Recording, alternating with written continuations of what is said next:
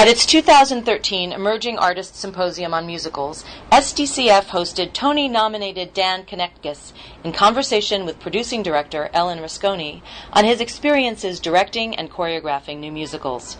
From his theater experiences while growing up in Cleveland to his transition from performer to director choreographer, this discussion examines Dan's process of learning to create musical theater and starting a career peppered with a dash of humor, sentiment, and survival jobs. The conversation explores key tactics when working with stage managers and writers, time management when developing a new work, and elevating taste in the most unlikely yet scrumptious ways. Hello, I'm director and fight choreographer Erica Gould, and you are listening to SDCF Masters of the Stage.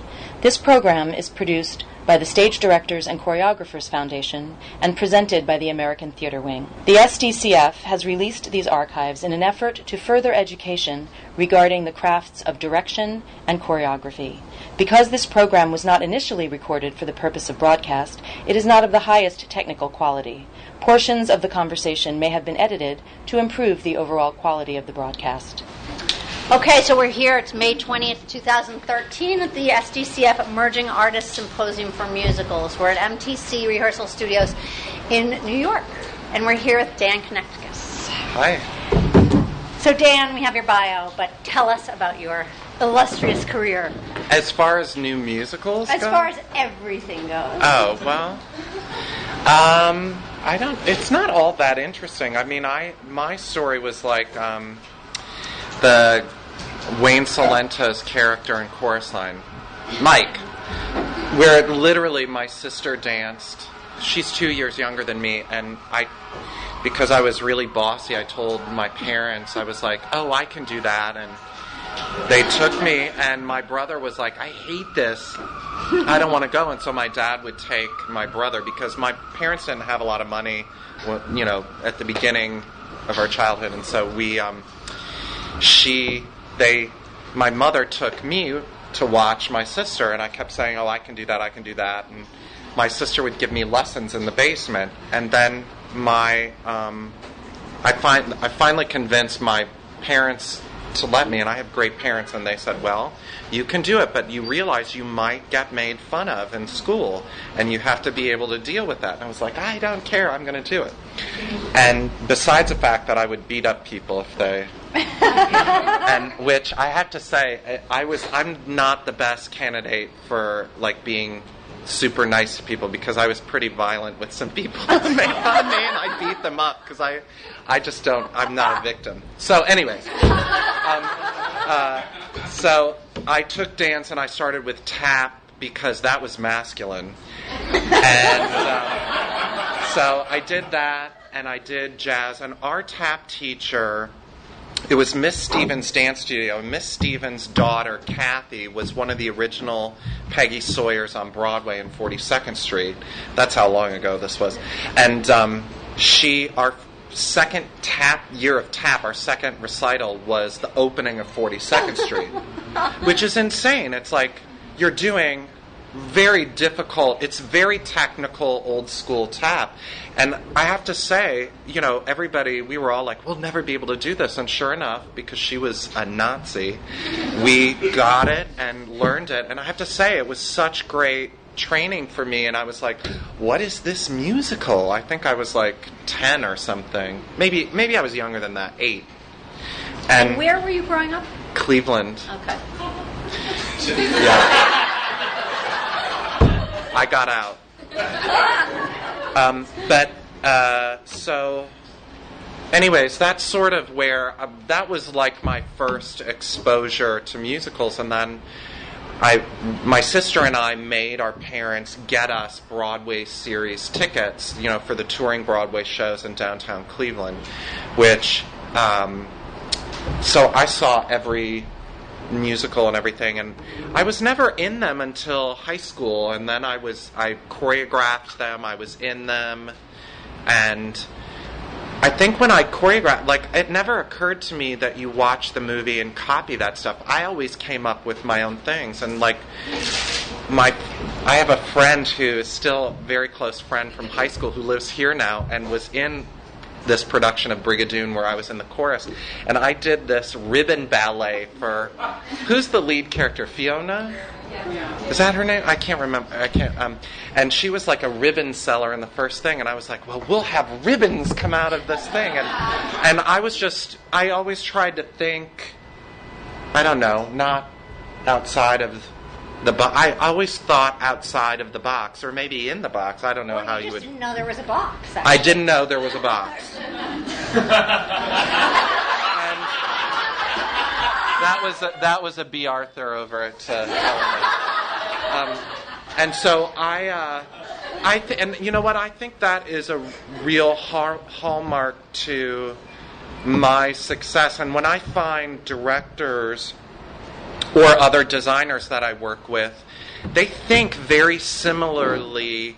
We don't always have the same taste, and I think that's key too. But we always think of no box, you know, definitely at the beginning, and I find that that's so helpful on new, specifically new musicals. But like, I just got done doing Guys and Dolls, and we treated it like a new musical, and it worked like gangbusters. I mean, that show is so good that if you respect it in the right way and you really treat it of like, well, what are they really saying here? And you know, the, pretending the audience is hearing these songs and these scenes for the first time, then I think you unlock something that every, you know, polka dot players production misses in a way, you know, if you don't explore that. So, anyways, that's sort of um, my uh, how I sort of got started. But I I um, I danced and choreographed all my high school musicals, and um,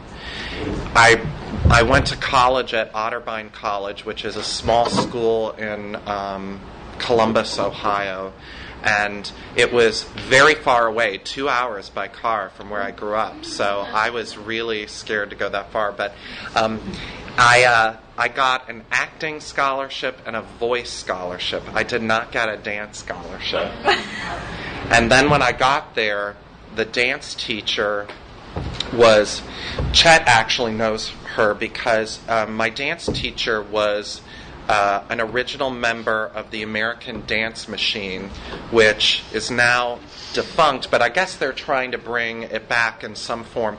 But she also was in Dancing on Broadway and did a lot of you know tours and everything. And she saw me and she was like, "You are my project," and sort of picked me out. And then I was like, you know what, I should be choreographing some things. And so I just would choreograph things and created my own opportunities at school. And she was like, You're really good, let me take you under my wing. And her whole family is there, but um, her her sister, all of her sisters danced, and incidentally, if anyone's looking for a job, her sister Martha runs the Brooklyn Aquarium in Brooklyn, and so I had all of these ties to New York that sort of helped me like get here. And her brother-in-law was John Devlin and he ran a dance studio here in New York and they said oh this is how you set your schedule up when you go to New York. You should do this this this. And I did that for a whole year the, my first year in New York and I lived on like peanut butter and jelly. And I got really thin, which was great. And I was taking like three dance classes a day and working at night at the Gap, which was on 57th um, between 8th and Broadway. Oh, yeah. It's now closed. Which now you know you've been in New York so long that those things close, but um, and that's sort of I I auditioned for a long time. I shouldn't say a long time, like a year, but it was like. but it, you Don't can room. you can tell you can tell what side of the table I prefer to be on because I- that felt like forever. Because in those years, I mean, some of you might know this, but in those years, it was like Smoky Joe's Cafe you auditioned for, and that's it. That those that was the only Broadway show, and I'm the wrong color. Or And cast sizes were so small. so small. so and small. I got um, the second day I was in New York. I got I went to a Crazy for You. It was like the end of the Crazy for You run, and it was like the last six months, but they needed a replacement. And I went in, I made it all the way to the end, and it was me, and I'm very tall, and two guys who were like five four, and Susan Stroman was so nice, and she, uh, we, you know, you get done doing the combo, and she said, uh, "You're not getting this, but you're really good." And I started crying because I was young, and I want. I was like, "It's my second day. I'm going to get a Broadway show," and it didn't happen. And you know, I always knew that I didn't really want to perform anyways. I always wanted to choreograph and direct, partly because I'm bossy, but I think the other part is that uh, you know, I think I was talking with Ben out there, is that it's intellectual in a way that I find so stimulating. Right. And it's the way my mind works. Like, um, I think being funny, you have to be smart to be funny.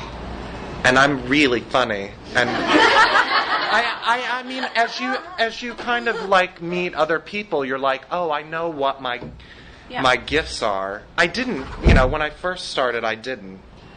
But now, as I get older, you it really becomes clear why certain people become successful and others don't. And sometimes it's just luck. And Very rarely, though. very rarely because once the luck happens, you do have to have Yeah. talent to back it up. I mean, my my thing is, um, I had this. This is a really great story, and I'm. I think it. I tell everybody this when they're like, "Oh, how did you? How did you get your break?" And I um I had a breakdown, or I called it my breakdown, which really wasn't a breakdown, but I you know I was being dramatic and crying to my parents who were in visiting me in town in 2004 in January, and I was in a lot of debt, three thousand dollars, which I was like, I know people who have hundreds Oh of thousands God. of dollars, and I was stressing over this. I made it how many years? Ten years in New York with three thousand dollars debt, which I was like, wow, that's. Now I look back and I'm like, God, that was pretty good. Three thousand. Now I'd take three thousand. But anyways, um, and I had this huge breakdown because I was unhappy in my love life. I was unhappy in my career. I felt like it was going nowhere, and I had been a paralegal for a little while to make some money, and my dad was like, you know, you need to get a, a nine to five job and get, you know, make yourself feel good while you're constantly pursuing those other things. Because I was just picking up jobs here and there and living Yeah. very base, basely. And so I did that, and uh, two weeks after I got another paralegal job at a law office, and I was taking like 60 hours a week just to try and make money, and I was I started a new workout regimen. Like I did all of these things to get healthy, mentally healthy, physically healthy, mentally healthy, and I got a call from uh, this woman, Donna Harrell, who was the uh, uh, this assistant on. Ben, were you in Joseph? Yeah. You know Donna. Okay, so Donna Harrell, I, I choreographed in 2001 this production of Joseph at the Hangar Theater, and the Drama League director, who is the assistant to Kevin Moriarty, was Donna Harrell, and we became friends. Not like super close, but we became friends and saw each other all the time in the city. She had recently become the associate uh, artistic director at Barrington Stage Company. And she said, We're doing this workshop of this musical called Spelling Bee, and I've convinced them that you're the right choreographer, but we can't pay you. And I said, I can't leave my paralegal job. I just got healthy. and Donna was like, Plus, I have three thousand dollars in debt. I know. And Donna was like, Dan, you are insane. You are coming up to do this. You have to do this. I was like, well, let me talk to them. And I almost said no. And the, the people at the law office said, yeah, we'll let you go for a day. And so I went up on a Friday, and Bill Finn said, and he'll probably deny he said this, but he told Donna that I could only choreograph two numbers because they didn't he didn't know me. So I choreographed Pandemonium and Magic Foot, which I would say like 80% of that of what I did in one day is still what's in, what was in the show. And I did those two numbers and I left and I got a call the next day from Bill Finn saying, Dan, it's Bill. and could you come up and do the rest of the show? And I was like, well, I'm going on a long weekend to Palm Springs and I got, I, I'm not working that day. And he was like, you're fucking insane. You've got to come up here and do this. And I was like, well, can somebody drive me to the airport? I was like, I can give you three days and they weren't paying me really. And so Donna said, if you get up here, I'll drive you to the airport from rehearsal in Newark and all of this. So I went up, I did the rest of the numbers, I didn't see the workshop, and I got a call two weeks later saying that they were letting the director go, but they were keeping me, and would I be free to interview directors with Bill and Donna for the summer production? Which I was like, this is so backwards. okay, and I didn't think anything of the show. I really didn't, except to say that, like, oh, this is really different. and so we interviewed directors. They hired this guy, which I, I, you know, some people might know who it is, but I don't want to say because I'm still friends with him. And there was, you know, it didn't go well in rehearsals, and I sort of ran interference, and there was, I don't know how much I should say, but anyways, I ended up doing a lot of stuff up there, and once that production was a hit, you know, they of course, Bill of course wanted James to direct it here, and so he told James Lapine that he had to hire me, which I found out in retrospect James said, No, I'm going to interview. And he interviewed a bunch of people, including me. And this is a great thing for people who are going into these interviews and stuff because I don't think you can do it enough. And I have to say, I can't do it enough because I continually, like, I went on four interviews already in the past month. I didn't get any of them. And it, I think those skills that you use in interviews, you can't ever get enough of that. But, anyways, um, and someone should ask me that question, what those skills are. But anyways, James, James asked me some. You know, the very first thing he said is, he says, "I hate dancing. What can you do for me?" And I was like, "Oh," and I said something really smart ass back to him, which kind of took him back. But I think he liked it because I had a sense of humor and I didn't take it so serious. And then he said, You had one good idea in this number in Pandemonium about getting the audience up and involved and in the number and kind of terrorizing him. But I think you could go farther. Tell me wh- how you would do that. And so I pitched something and I said, Oh, well, we could do this and we could really make them dance and move. And I said, But the cast resisted me on that. And then when they finally gave in, it was too late for me to go back. And he was like, We'll get them to do that on this. And I didn't hear anything for two weeks. And I, then I got the call and saying, no, we'd like you to, to do it. And that really made my career because I skipped. I had no off Broadway credits. None. No New York credits, really. I did two observerships Yep. through the foundation. That's really how I got my my New York connections.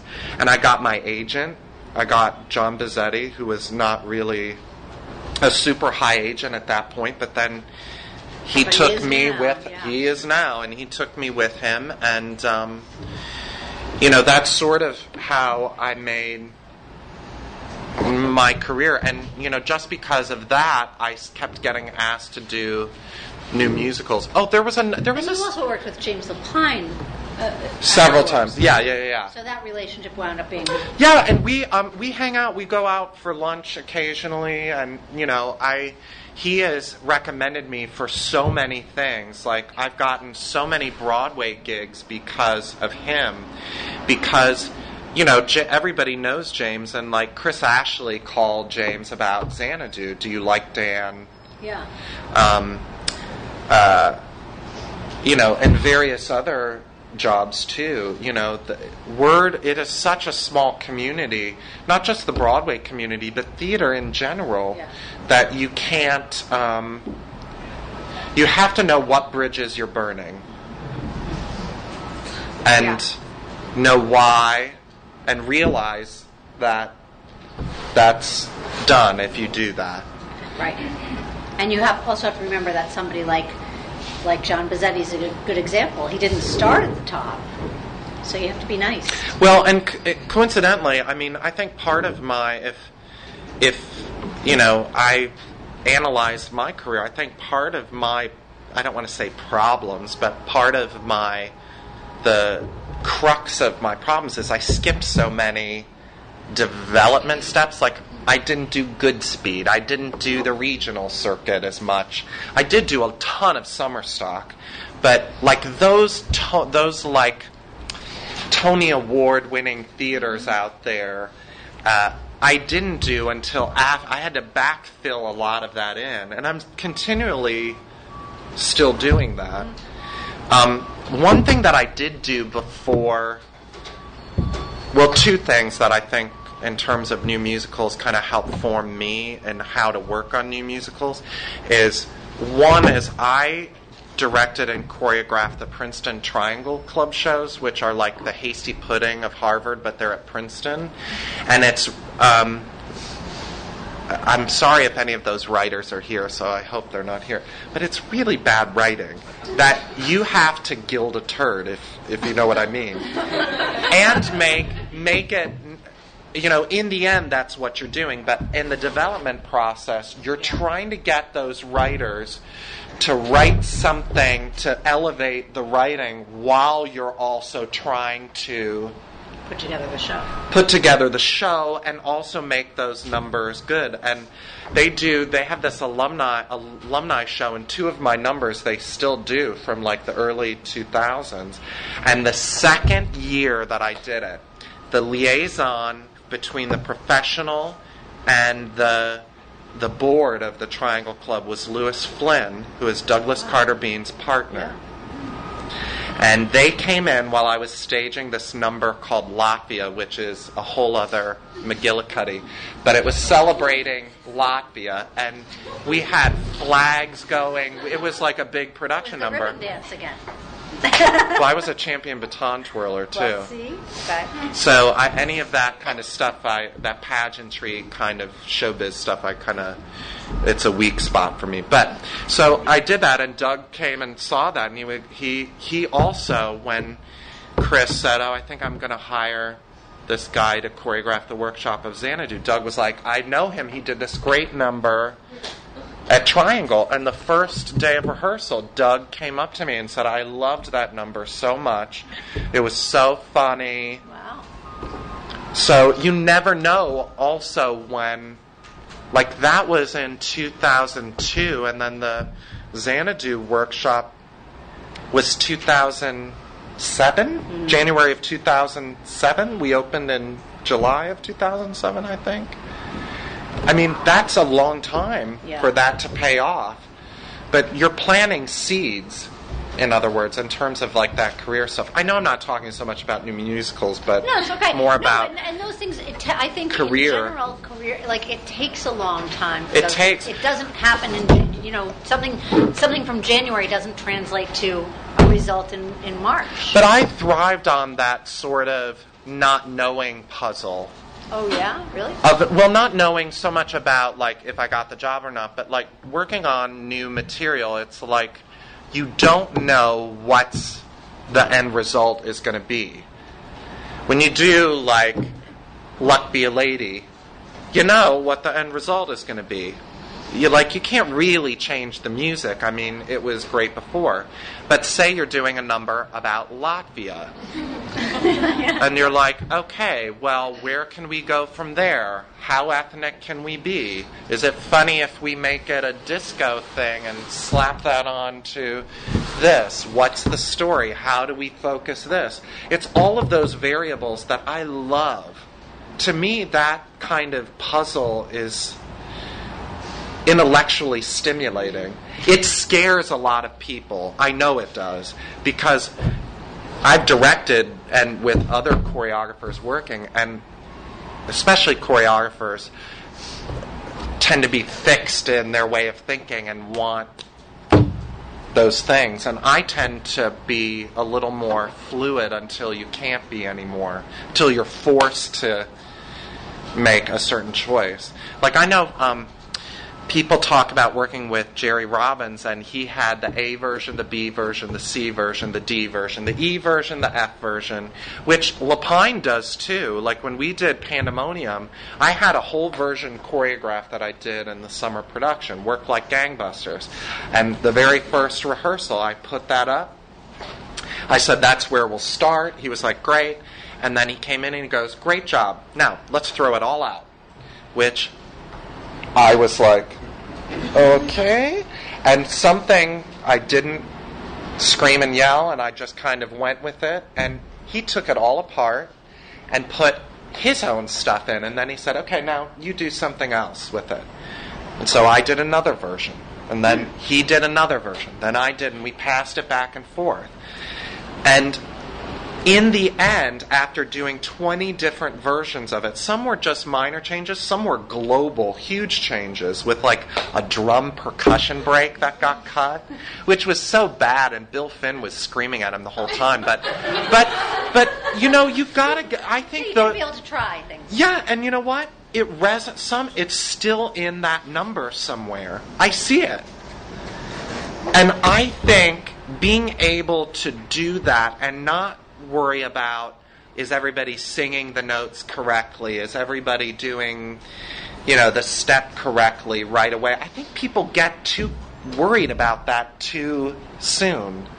Instead of like, But I hear that I hear that patterning is where you feel like you have your how did you hear that? from your from, from the final report. That is a big, big. I'm. I love that. so can you explain this to people a little bit? I mean, most Yeah. people in the room probably know what this is, but let's hear it from you anyway. It's like, um, oh, if we had a dry we erase do, board. we do, we do. Oh, you do? Yeah. Oh, well, does this one work? I don't, probably yes. Well, it's like, um, I did this at a certain point in Luck Be a Lady. And I did this in pre production. And I had girls playing boys in this because it was small cast and it it actually works great because in the sewer it's dark and the girls they looked hoodie and it was kind of fun. So I circle use circles for girls. And the motion was this. It would come down stage and then I'd write measure number, this is what happens. And then I would write, um, God, th- I think, I forget who the lead of the wedge was, but then I use initials for their names um, here. And then when you go in rehearsal and you put this up and you're like, oh, well, this should actually move here and here, while this goes here and here. You know, it's like you kind of like I, I I start somewhere, but then I throw it out once you see it on stage. But sometimes you develop these patterns that are through this. I can like create some. It makes me have order that I can then go away from. But that's your starting point. That's why I was I, why I brought it up because if you're if you're talking about your fluidity in the room, you can't be very you can't be married to this. Oh, no, throw it out. Pre-production. Yeah, no, just have it in case you get, in case you don't come up with an idea, in case you're dry, which happens to all of us. I mean, I always say in the rehearsal room, you get one good idea a day, and once you've done with that idea, you're done for the day. Just check out mentally. Well, it's true because if you have 20 days of rehearsal and there are 20 people in the room and everybody has one good idea a day, Yeah. how many productions have you seen where there ha- there wasn't even one good idea? I'm a Tony Award voter now, and I've seen a lot of shows this season that didn't have one good idea, and you're like, come on. But um, anyway, so I, I I think if you if you have something to start with and then throw it out, like, and I don't mean necessarily throw it out, but don't Right, right, right. just have it there because it'll Don't get stuck on resonate it. Yeah. it'll resonate, and that's a place to go. Um, but I love this because then you start seeing ways to morph it. And you know, the other thing of doing this, like in summer stock, I would do all of this because you have no time, and so it's better to you know to start from that. But and I do it um, direct. I don't really do it directing so much, but I do it with sets when I direct because musicals, when you direct, Do this with a scenic designer when you direct? So you go through this with a scenic designer where things, where pieces are moving. And Yeah, and I do it in the room. I make sure that all of the transitions in the room, because I think directing musicals is, some would say, I mean, Des McAnuff, I think, would say it's all about transitions. Robin Goodman said something similar too. I've worked with him a lot. So Yeah, Yeah. and he's a master at it. Master. Yeah, and and you can see that in Jersey Boys. I mean, it's Fabulous. Fabulous. Yeah. Dracula, which was a piece of poo, Yeah. the transitions, yeah. stunning. I mean, not Des's fault. Not Des's No, fault at no, all. So everybody needs to be allowed to have a failure. I mean, we have this. You have issue- more. I have more failures than successes. And we have this issue with, with directors and choreographers. I feel like where you're not allowed to fail. Everybody then is like, "Oh, see, he's no good." And Well, and you have to give your per, yourself permission to fail, which I do all the time, which I also think is a key thing. James Lapine, another one. He fails more than he succeeds, I think he would say, but it's because he gives himself permission to. And when he he is such a fine director, I think. Yes, I've he is. learned so much from him on on that process of developing new works. Like he really says exactly what he thinks, no sugarcoating. Um, Does I mean, he say it to the actors, or does he say it to his client? He does say it to the actors, really. yeah. Wow. But he say so, children? No. I don't know. I didn't. We didn't have kids Right, on our right, shows, right, but um, he does, and I think especially your collaborators is really where you really have to say it, because that's where your your um, gold is on, especially on new musicals. Because in some ways, it's like us against the world. Like Doug Beane and um, Lewis on Lysistrata Jones, we had there were no holds barred, and we had screaming fights with each other. Never about the talent between all of us, but about certain moments, all behind closed doors, and um, I think. You know, regardless of whether the show was a commercial hit or not, I felt it was an artistic hit. Oh, I loved I loved the show. I was very proud of it, and I think part of that was our relationship. Um, and with the designers, there were no issues with any of the designers. And I, you know, I sort of said, you know, ceiling Mike Canestraro and I were talking about this about another show, and I said, you know, there's going to be no arguments, not on my watch. And we are going, the only ego is the show's ego. But you had arguments on Lysistrata Jones. Behind closed doors, and it was just us three. So it's not. It's like mom and dad arguments.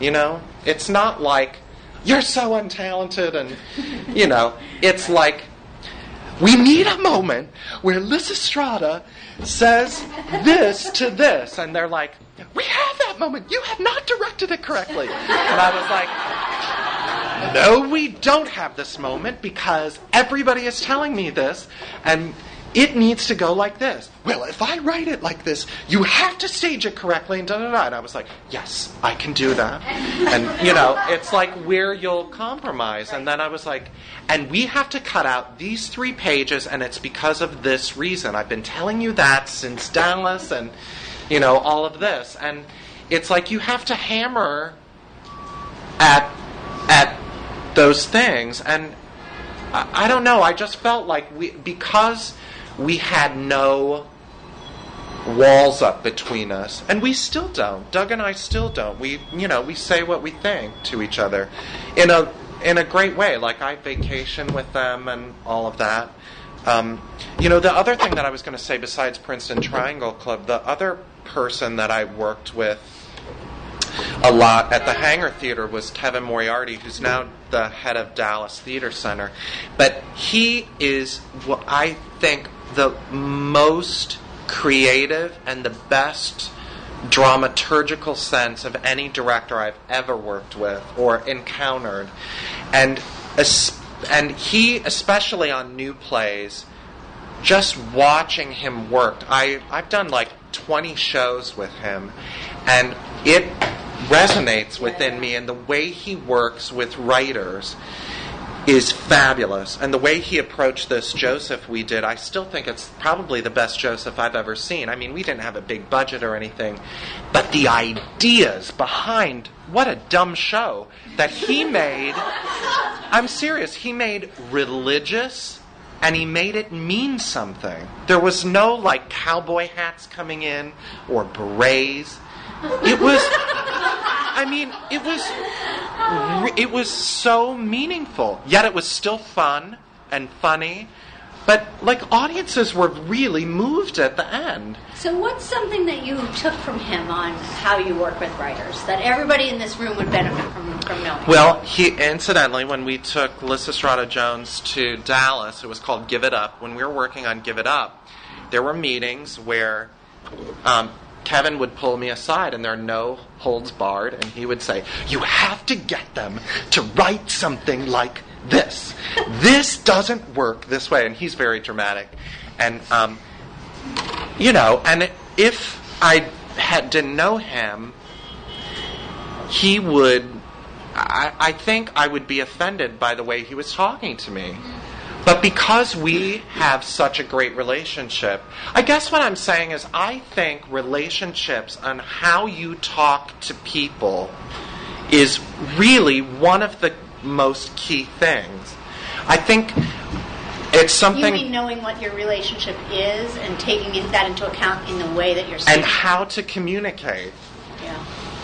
Like I, I self-deprecate all the time when I'm getting to know people. Like I fall on my sword. Like and I. the real you comes out, right? With the, no, kidding. No, it's true. No, no, I, I was kidding. I'm I disguise who with the real me. no, I do in a way. I, I try to always be me, but I do disguise a little bit. I self-deprecate and say, "Listen, this is the worst idea in the world, but and nobody would want to do this. But what if we got the, this audience member up and did you know this and this and nine times out of ten it disarms somebody because there is this whole thing about writers are creative and we as directors and choreographers are interpreters. Okay, yes, but we are also creators as well. And especially on musicals, there it's a dictatorship in a way that is necessary because there are so many parts. Yeah, yeah, yeah. Whereas, you know, on the plays that I've directed and new plays that I'm developing, it's much more It's a much smaller room. it's a much smaller room, and it's much um, the the relationship and the the back and forth is so. Uh, it's less about applause points and Yeah, yeah. this. Like you can take a step away from that in a way that's harder on musicals, especially commercial musicals. Correct. Like Lysistrata Jones, we were making applause points, a story point. And you don't really talk about that in plays so much as you talk about the arc of the play. You know, what what is, you know, the cumula- cumulative effect of uh, what this says? How do we get to that point? You know, and And it's one of the reasons why transitions in musicals are so critical. Critical. Because of the applause points and the story points. And because you have to be so concrete in musicals, it's like those transitions have to be story because sometimes you're not going to be able to tell that story in any other way.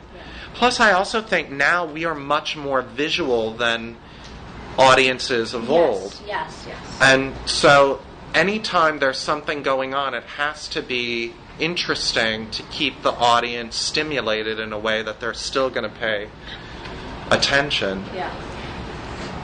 Um, but I do think the number one skill that I guess for me and working on new musicals is person, uh, you know, personality and people skills. Yeah. Mike Nichols says uh, he read. Did anyone read that article that was in the New York Times? Maybe six months. Was it six? No, it was last year. That was fabulous, and I've stolen that um, motto, which he says, "When all else fails, seduce, seduce, seduce," and I'm really good at that. And I might not be I try to be the smartest one in the room, but I, I would be so bored if I was. You know, you you want to work with people who are smarter than you and release that kind of need of like I have to be in control and I think once that once I let go of that and I could rely on other things like charm, seduction, um, manipulating a room. How do you control a room? Is I've worked with you know assistants who don't know how to run a rehearsal room, and you're like, well, I can't use you as an assistant Right, right. because that's part and parcel of the job. And I've worked with directors who don't know how to run a room, and that's I, I, it's fascinating to me that they don't know how to not just deal with actors or talk to actors and develop a collegiate sort of rapport with them, but also how to control a stage manager and not control a stage manager, but interact with this, with yeah. interact with them, and use them so that they are making the room work to its ultimate capacity. Right. Which is a really crucial skill. Crucial, especially on new musicals, Yeah. because they have to be doing all of that detail work. I I do detail work eventually, but I don't do it right away. That's sort of the other thing on new musicals I think that I'm successful at is I don't do I mean, this looks like detail stuff and it is. I get it, but I do that so I can be free. Right, right, right. That's why people do a lot of research. Yeah. Then you can. Yes, I think Fun. all of that's so crucial too, you know. It's fun. Can I ask when you Yeah, yeah. when you thought? I mean, when you kind of realized that you were a director, and how did that come about that you had the chance to direct? Um, I directed in high school. I directed a play in high school for a. I directed two. I directed a one act, and then I directed a full play for our drama club, because our our drama teacher was like, "Oh, do you want to do this?" And so, I just always thought in those ways. So it's hard for me to go, "Oh, I never wanted to just be a choreographer. I know that I pro- that's probably apocryphal that I'm saying that. No, it's what. Well, it's what a lot of people. But I think my choreography always had a director's eye to it. Like I, I'm not a steps person. I've never been. I'm not interested so much in that.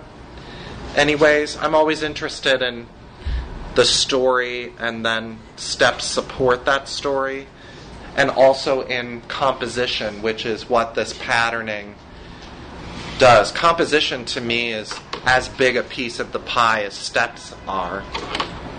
Um, you know, where the audience looks is so important as a choreographer and as a director too. Like, you watch J- those Jerry Robbins numbers, the you know from Jerome Robbins Broadway, you never struggle to know where to look, and I love that.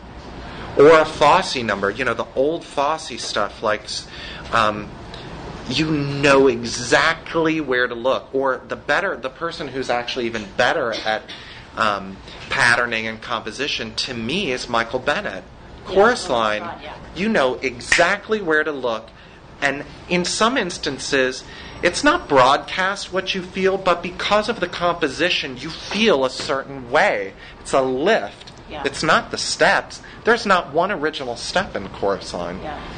And I'm, that's not putting it down. I think that's actually Yeah, saying how great he is at Yeah. those things.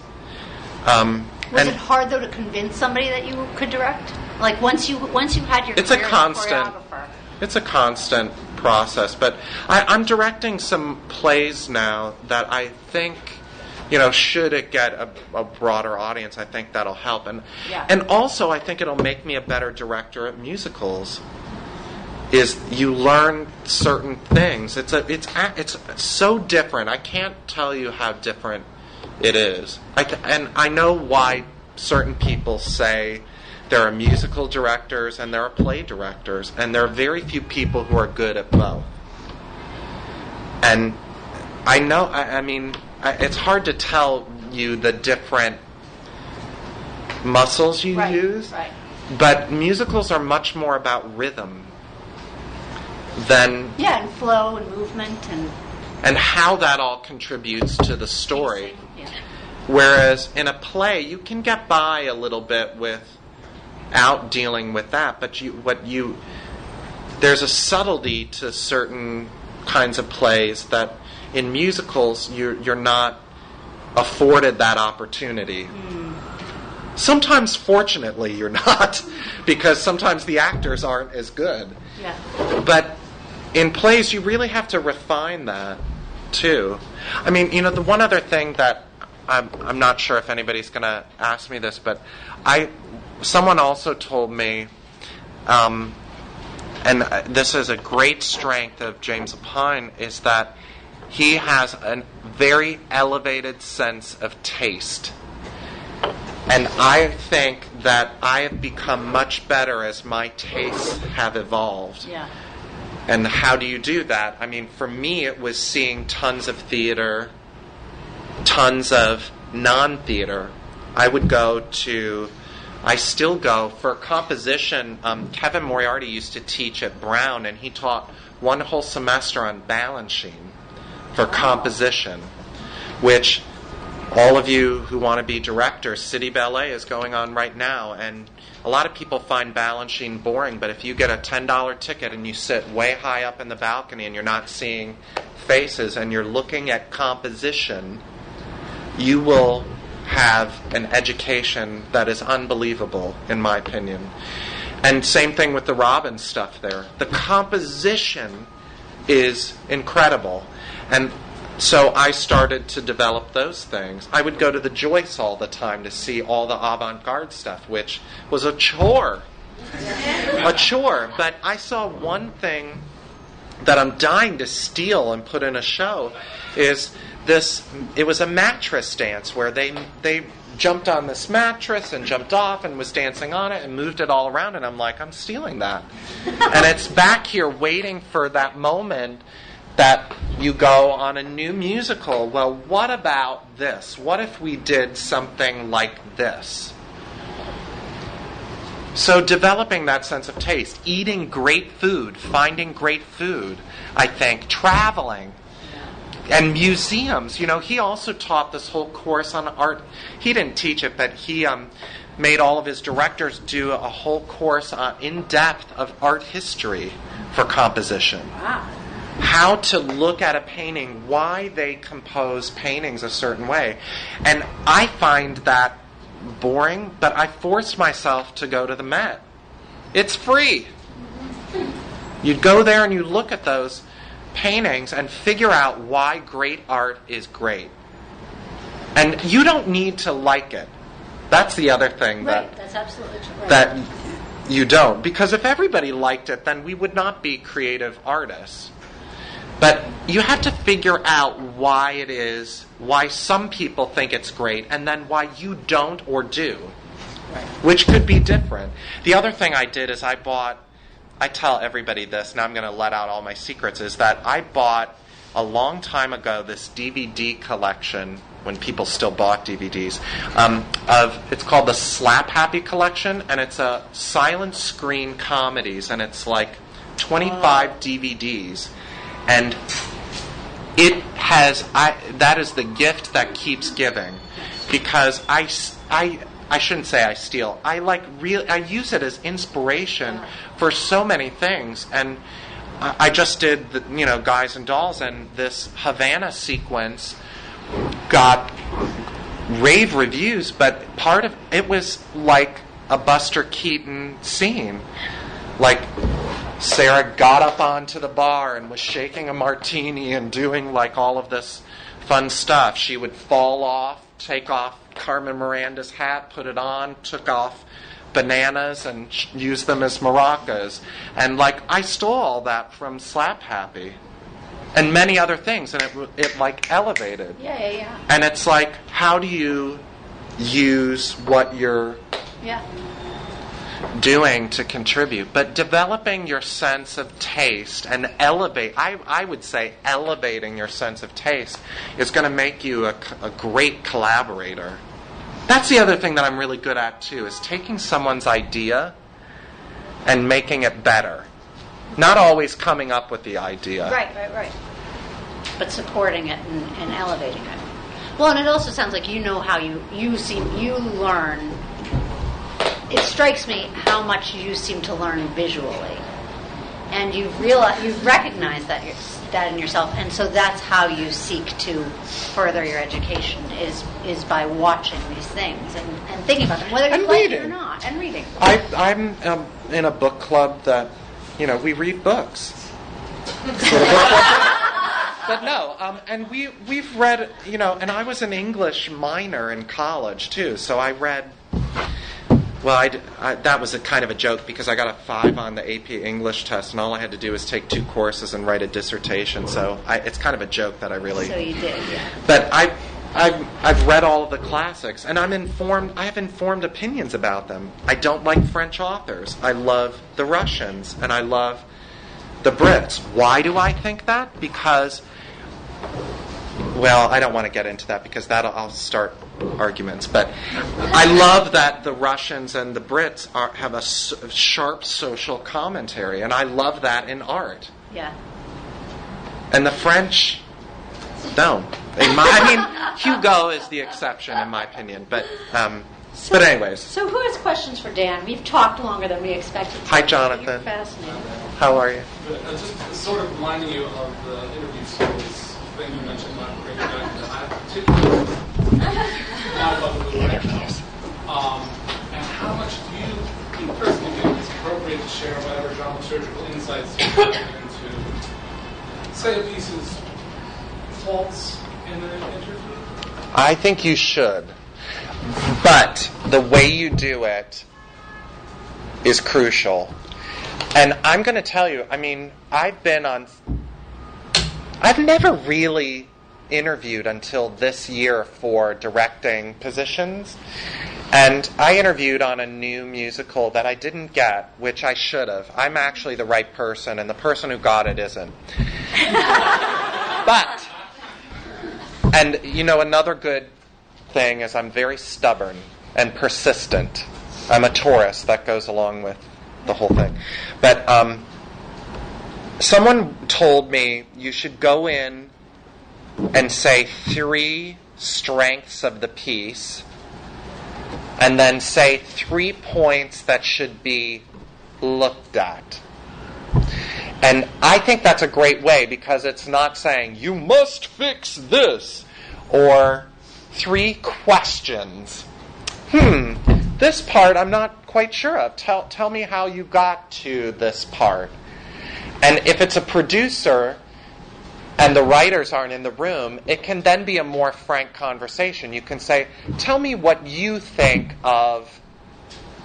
I like turning it around and getting them to talk first because then you know how to play your hand. And a lot of times I, I run into people who are like, well, I'm not giving any ideas in these interviews because they're my ideas and they're going to steal them. And I was like, yeah, Good well, luck." good luck. because, you know, that's, hap- that's happened to me several times. On you, you go in and you're like, oh, I actually gave him that idea, but you know, you can't, you know, when you go in for Disney things, incidentally, you sign away. Any ideas that come up in the in the interview are Disney's ideas.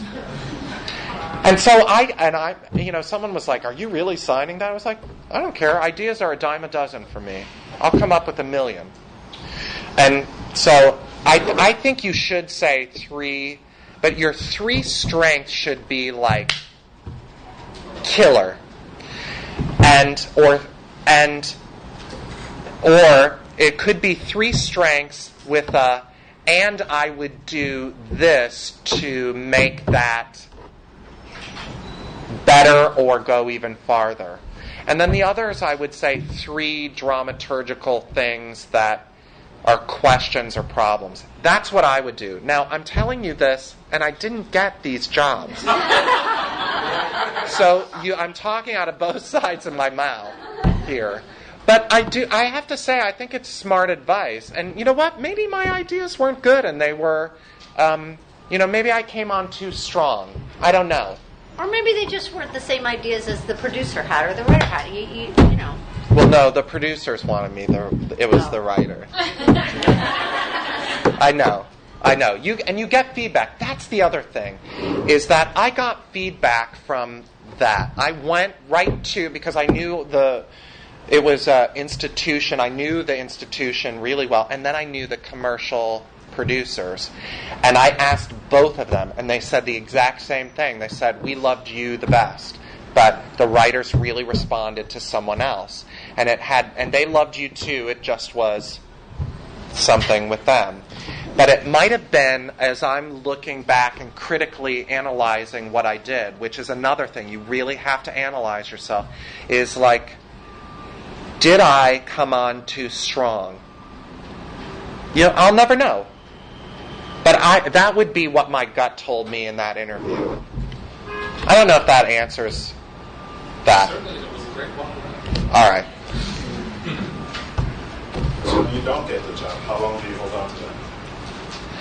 Uh, well, I let it go the next day that I didn't find that I found out. Um, but I remember. I don't forget. I forgive, but I don't forget. You're, you're, it's the best sign. Um, but I, I think you can't forget. But the other thing too is those writers are going to have another project, and if I become vindictive, Yeah. number one, that does them no good because they'll never want to hire me. But number two, it doesn't do me any good in like some karmic way, or also like then I spend all my energy on that instead of on new projects. I mean, the other thing too, it's like I sort of feel like I never get anything because somebody calls me up. I have to do everything myself and develop everything. And Lysistrata Jones happened because I called Kevin Moriarty. He went down and did it. Happened at the transport group because Doug Beane and I called someone up. And it happened that we got a commercial producer because I called my friend Paula to come and do it. It's like I'm making those things happen. And had I spent time on the million of other shows that I didn't get and being like, why didn't I get this? And then, you know, you know, one good thing that, you know, one of Doug Beane's many strengths, I call, I say his ego is Teflon. Nothing sticks to it. It like off and away, water off duck's back. It just nothing sticks, and it. I have to say, it, it's so impressive because I had a real. Um, you know, a couple years ago, uh, one situation where I did a, a workshop of a show and I didn't continue with it, um, partly because the director was fired and partly because they were looking, you know, for in another direction, and it hurt me so bad and paralyzed me really creatively for a while, and um, I learned so much from that that you really you've got to have Teflon. You really do in some way and develop that. And um, the more rejection you get, the easier it is in some ways. I have more rejection than success, so I'm sure you guys. Am I crazy? Am I the only one? No. Okay. I feel like I'm not like. I I should I'm I should be a little more uplifting than I am, but I, I would think it's true from for other people who work on new musicals too. It's like that whole career part of it. I think it's true for most people. I mean, in this, you know, it, do- it isn't true for most people in investment banking, but nobody's in investment banking here. I mean, Yeah. You know. Yeah, I know when I was in a, when I was a CPA for Price Waterhouse, nobody was being rejected. But you know, we were CPAs for Price Waterhouse. I mean, Right, you do your job and yeah, and yeah. home. So, Yeah. well, thank you so much for being here. Yeah. Thank you for listening to SDCF Masters of the Stage. This program was made possible by support from Stage Directors and Choreographers Society, the National Labor Union celebrating five decades representing the needs and aspirations of its members, and generous funding from the NEA, the New York State Council on the Arts, and the New York City Department of Cultural Affairs in partnership with the City Council.